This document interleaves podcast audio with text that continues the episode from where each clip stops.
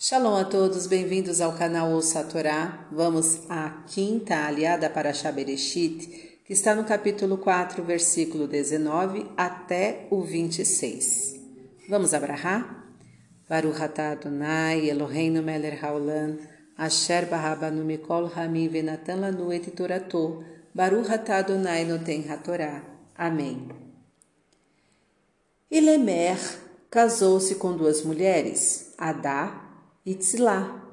Adá deu à luz a Jabal, que foi o precursor dos que habitam tendas e criam gado, e a Jubal, que foi o precursor dos que tocam lira e flauta. Tzilá deu à luz a Tubal-Caim, precursor dos forjadores e polidores de instrumentos de cobre e ferro, e uma mulher chamada Naamá.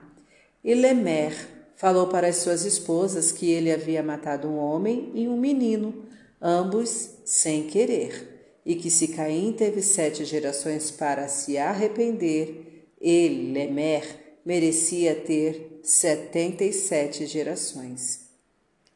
E Adão teve mais um filho com Eva, a quem chamou de Sete, Shet, dizendo: Pois me enviou Deus outra semente no lugar de Abel. Foi então que os homens passaram a invocar o nome de Deus. Vamos aos comentários. Antes, vamos abrahar.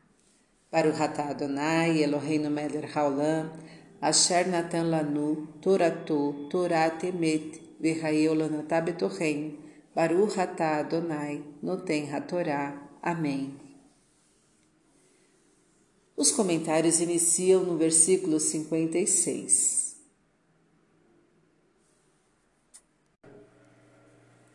A justificativa que Lemer apregoava foi de que, ao contrário de Caim, ele matou sem querer. Portanto, o castigo deveria ser onze vezes menor.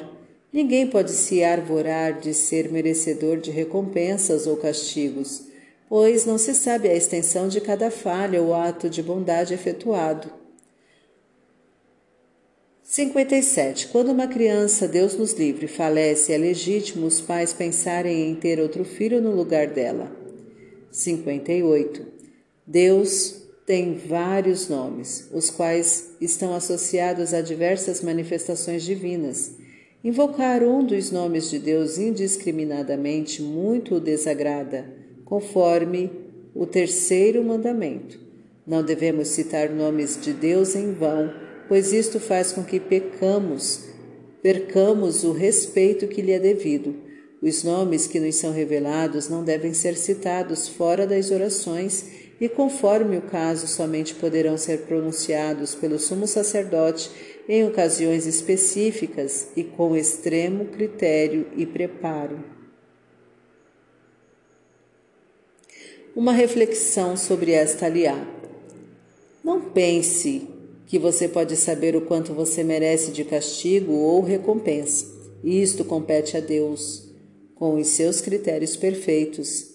Não invoque qualquer um dos nomes de Deus em vão, nem presuma que você sabe o que Deus pensa. A relação de intimidade do homem com ele é unidirecional. Deus conhece a sua intimidade, mas você está agindo de modo correto. É seguir os seus mandamentos que representam a explicação da sua vontade. Se Deus nos livre acontece uma tragédia na família, pense que Deus propicia consolo, dando alternativas para superar a dor. O que você acha que Deus está achando das ações que você empreendeu ontem? E o que você aprendeu hoje? Fim dos comentários. Tá gostando do capítulo? Do conteúdo do canal, então curta, comenta, compartilha. Se ainda não é inscrito, se inscreve, ativa o sininho e fica por dentro das novidades. Shalom a todos!